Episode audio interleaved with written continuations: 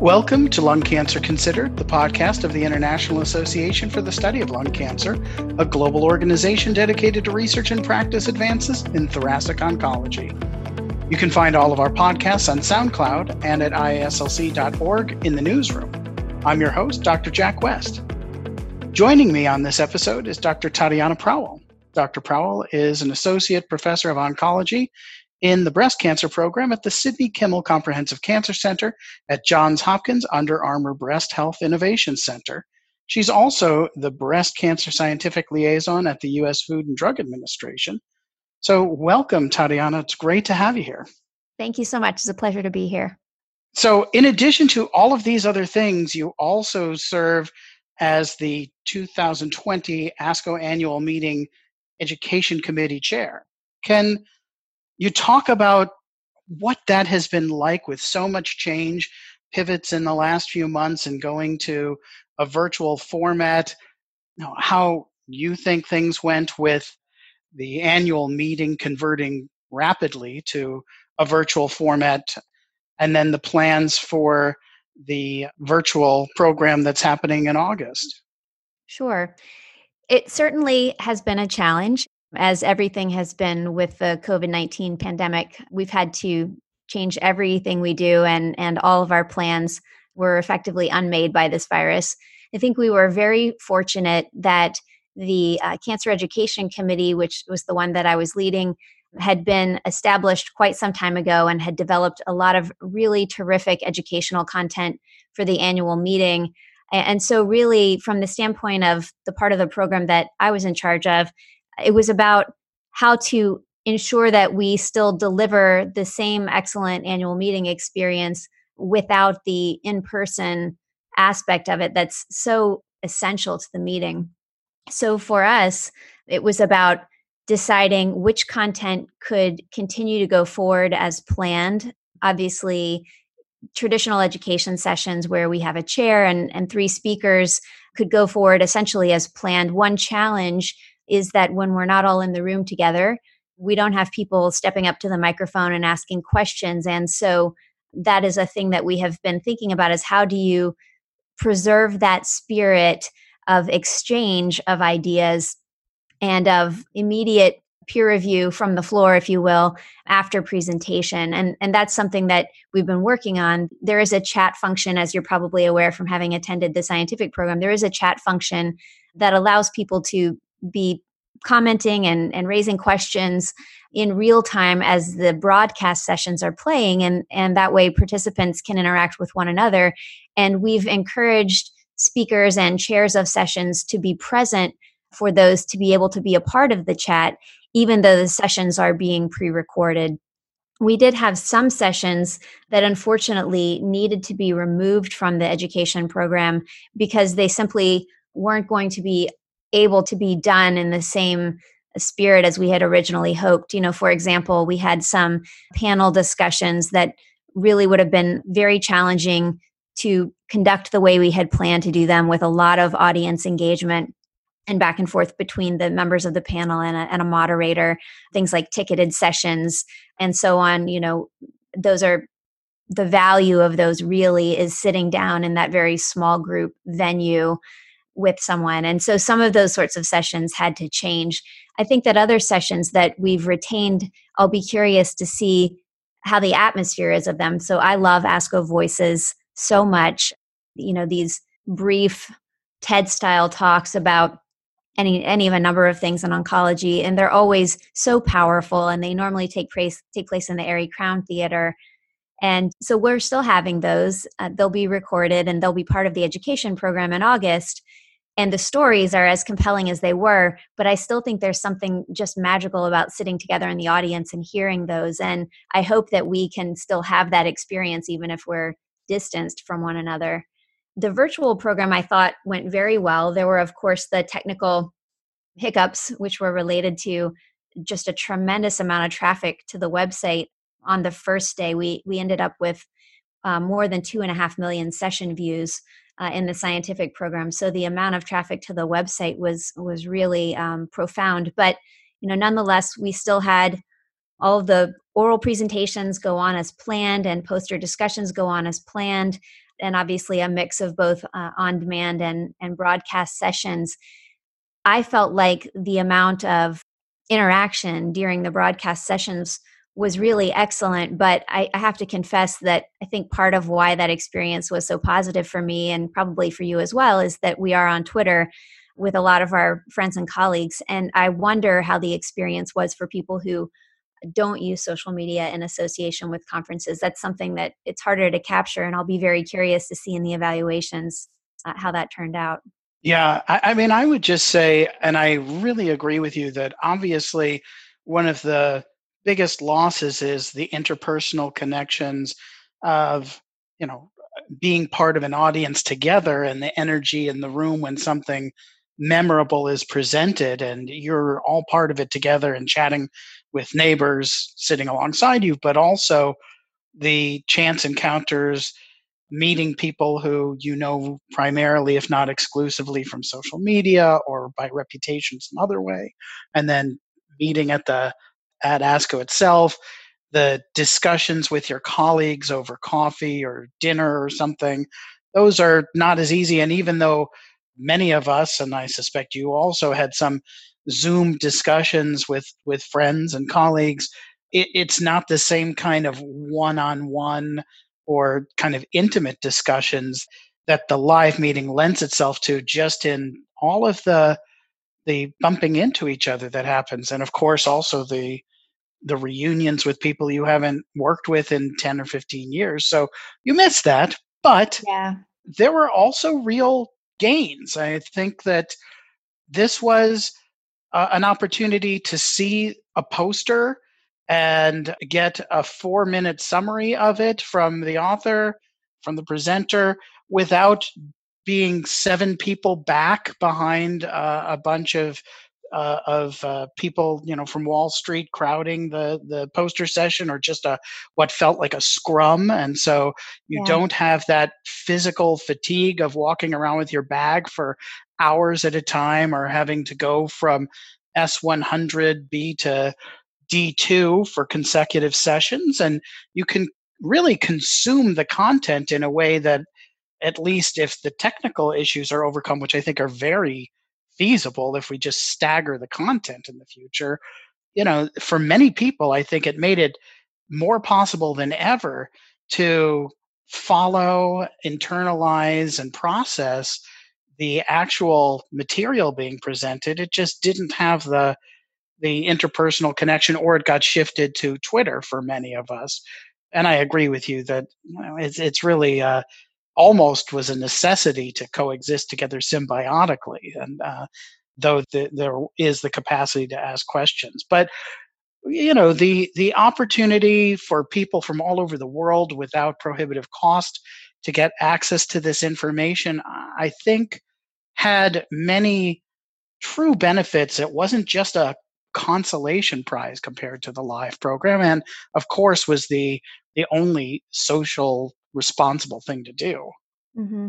yeah i think there are definitely things that that i think we learned uh, that will be valuable to the education program which is happening on on august 8th through 10th but it'll also be valuable to future virtual conferences of all types i think that the recording by the poster author describing their poster was absolutely essential for the virtual format but i think it's also something that's so obvious i can't believe we we haven't been doing it always and i can't imagine that we will ever go back to not having that. You know i would love to be able to walk up to a poster with my phone and scan a code and have my headphones on and listen to a 4 minute summary of the poster. I think you know you're right that the poster sessions often are very crowded. The the poster presenters maybe just inundated with people who have questions and you can stand there for a very long time hoping to ask a question or trying to get in on you know halfway through on the middle of a, of a poster being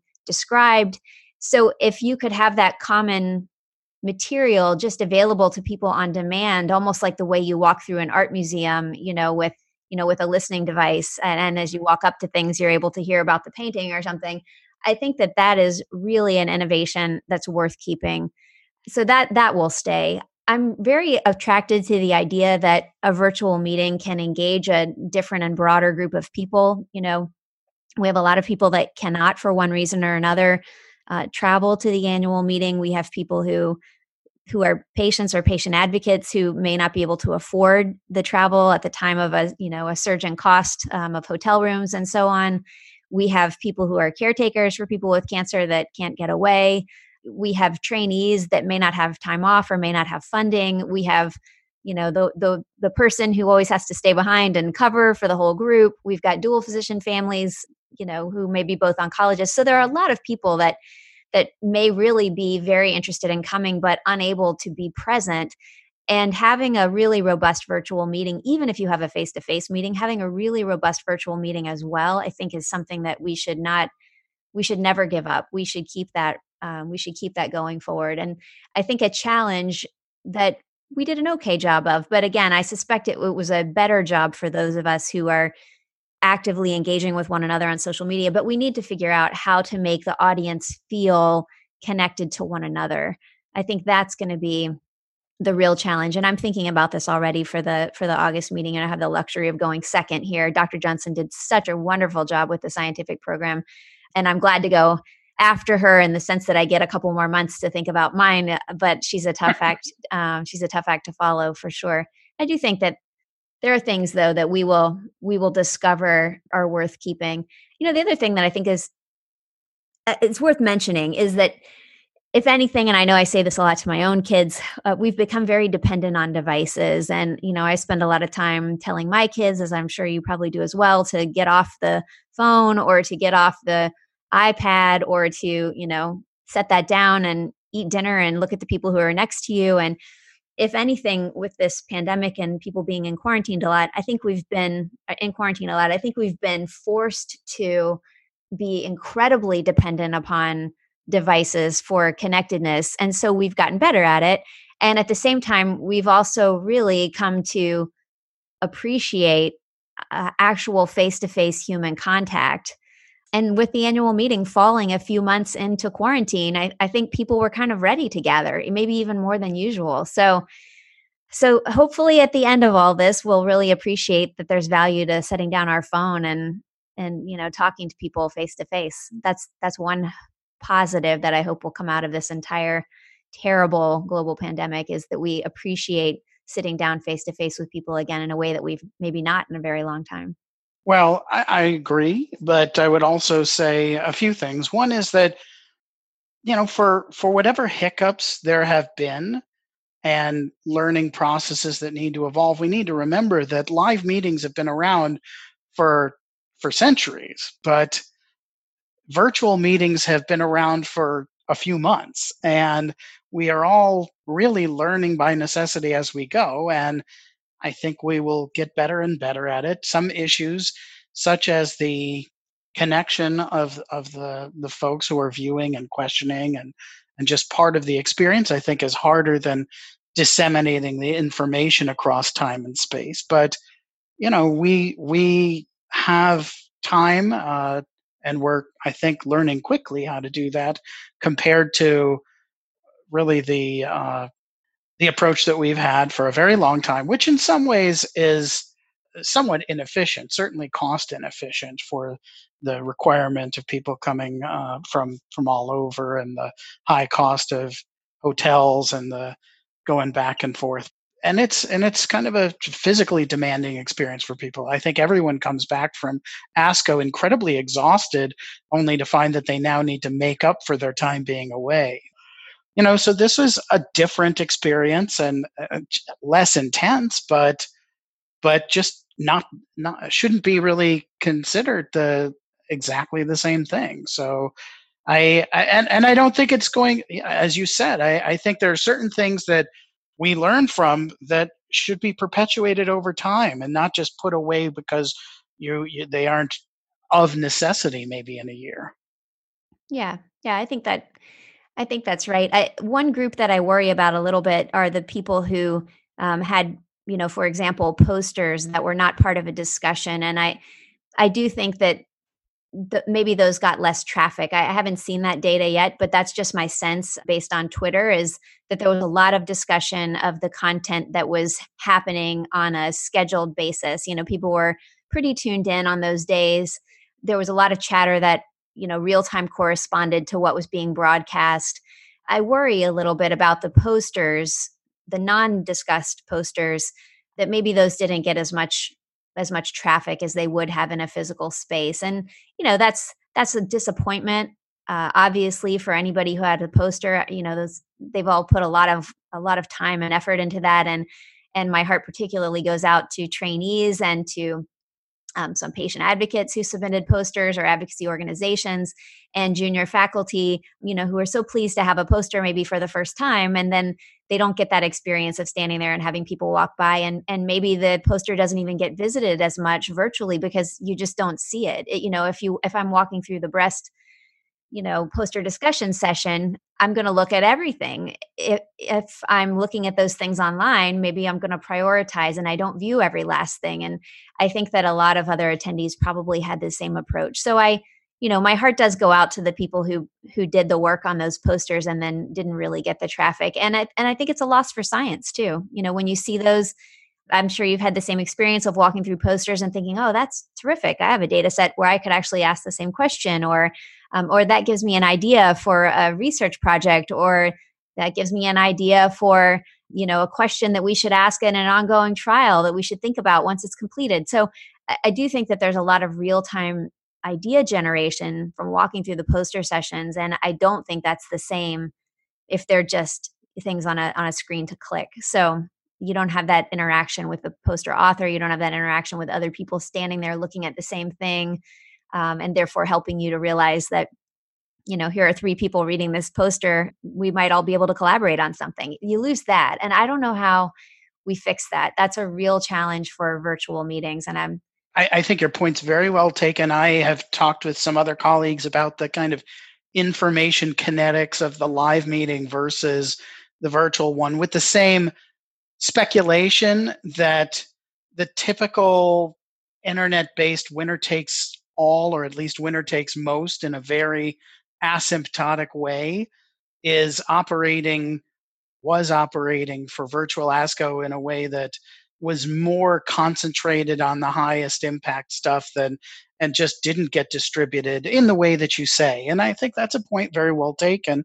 But you know, there may be ways to structure this that could feature the posters that were not in discussion groups Uh, released at a different time, et cetera, that you know, there, if you take out the travel component, then all of a sudden it isn't imperative for everything to be released at the exact same time because you, you don't have to. So I think that we can now step back and ask you know, whether we don't need to try to mimic the structure of the live meeting in the ways that that make it suboptimal for virtual.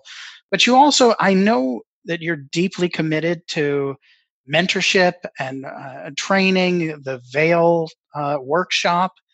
I presume that is also going to be virtual if it's happening this summer. And can you talk about at Hopkins, at uh, perhaps even at FDA, but through Vail, are there ways to salvage the training and mentorship experience, or is this going to really shortchange people who are doing this now? You already mentioned the kind of uh, letdown of of doing a having a presentation but not getting to do that in front of a big room or having people come up to you at the poster but you know how how do you see ways to ameliorate this and and still have patient have uh, have trainees gain experience and develop their careers this way.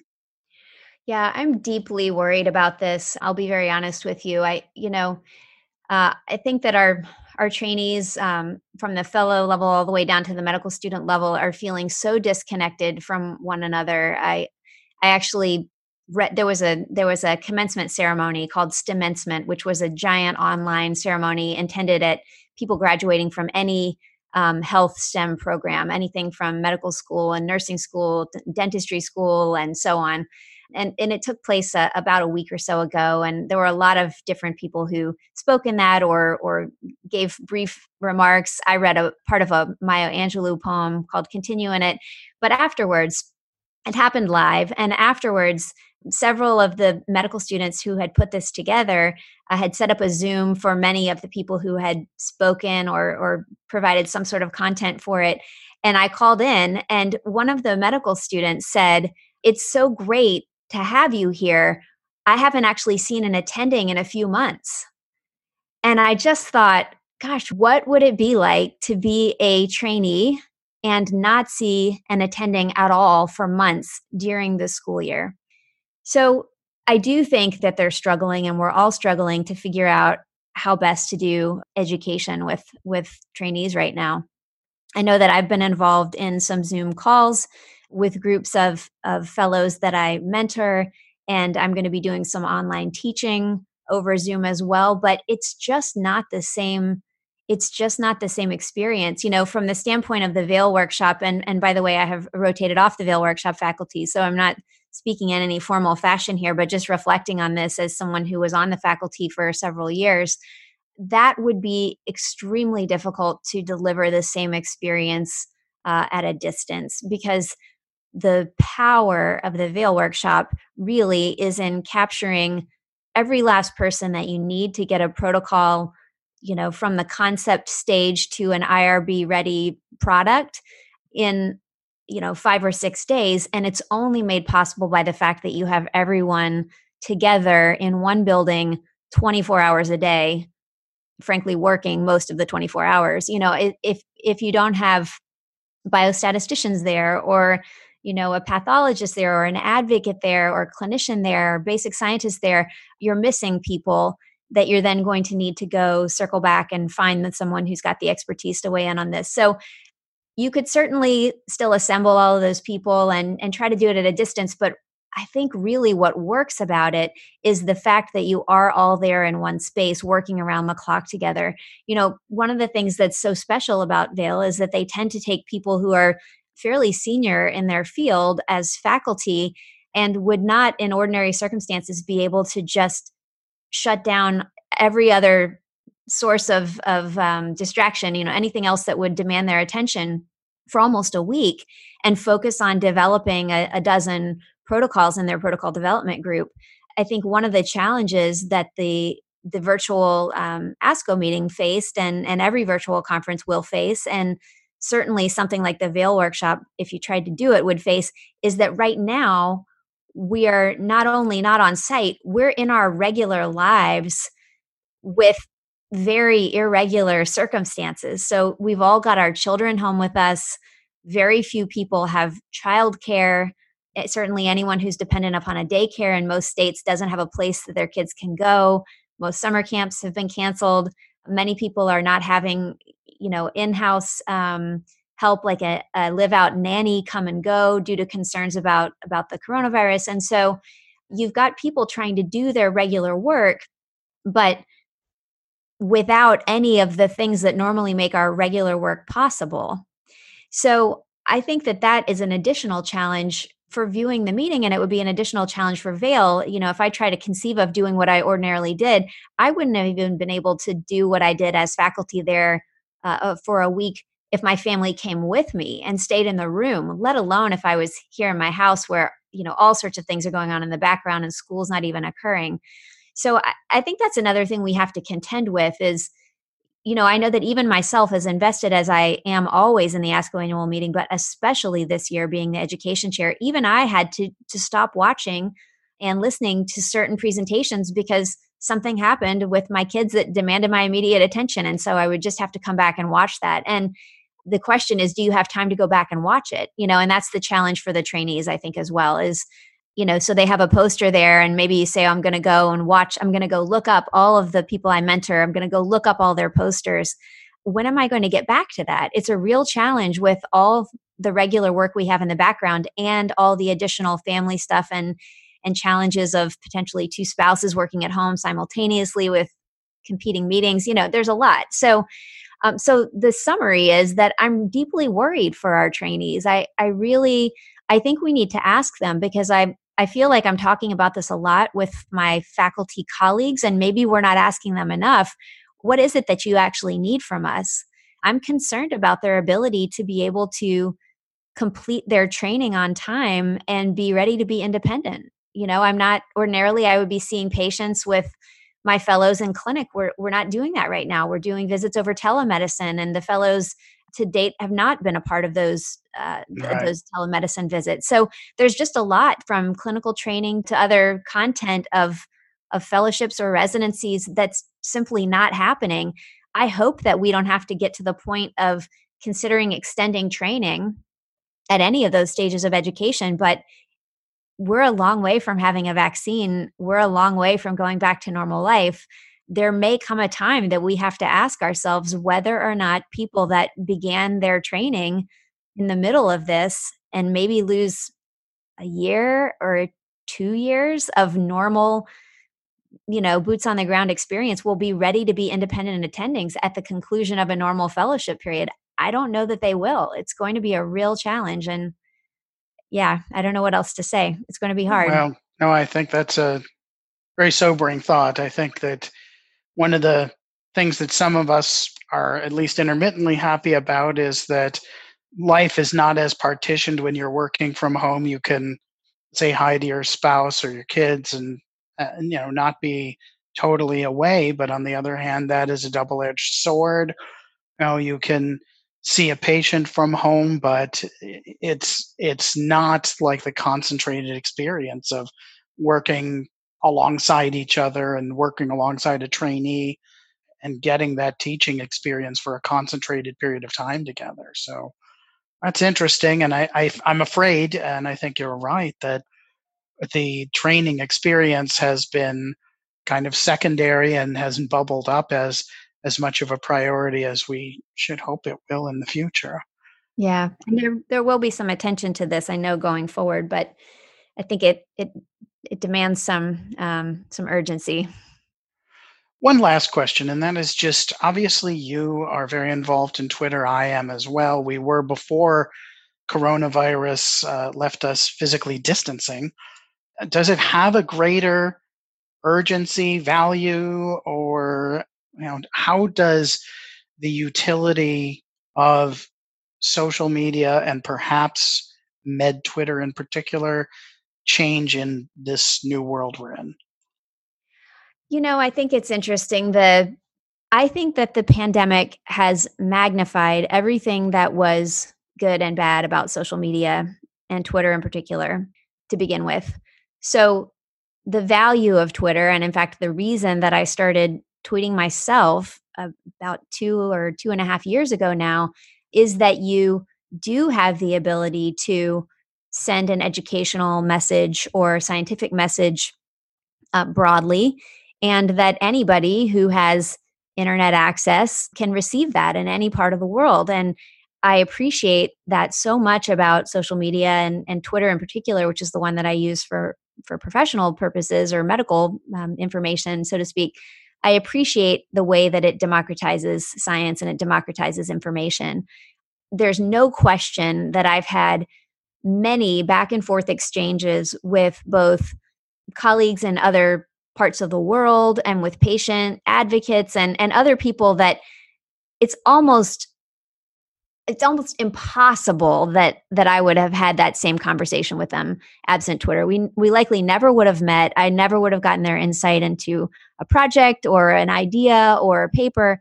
And so I appreciate that that value. I think the other thing that Twitter's been really beneficial for during the pandemic is just being able to communicate at a pace that even comes close to rivaling the the pace of the pandemic. So, you know, the pandemic is growing exponentially. Our knowledge about this virus is growing exponentially, the research papers, and so on.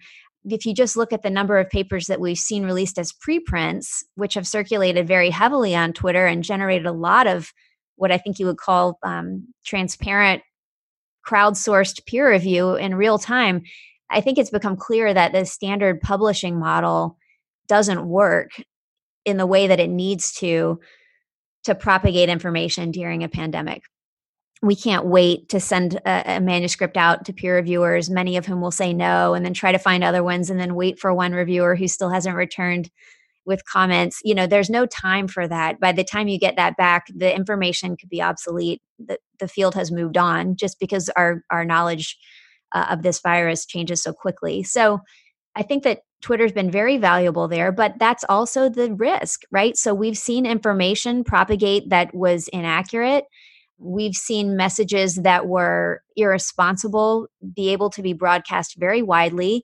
And some of those done real damage. I think that, you know, if we think about the importance of having public trust during this period of time where we're asking really unprecedented things of anyone who's currently alive. We've never told people you need to go in your house, um, not go to school, not go to work, not go to the store, and stay there.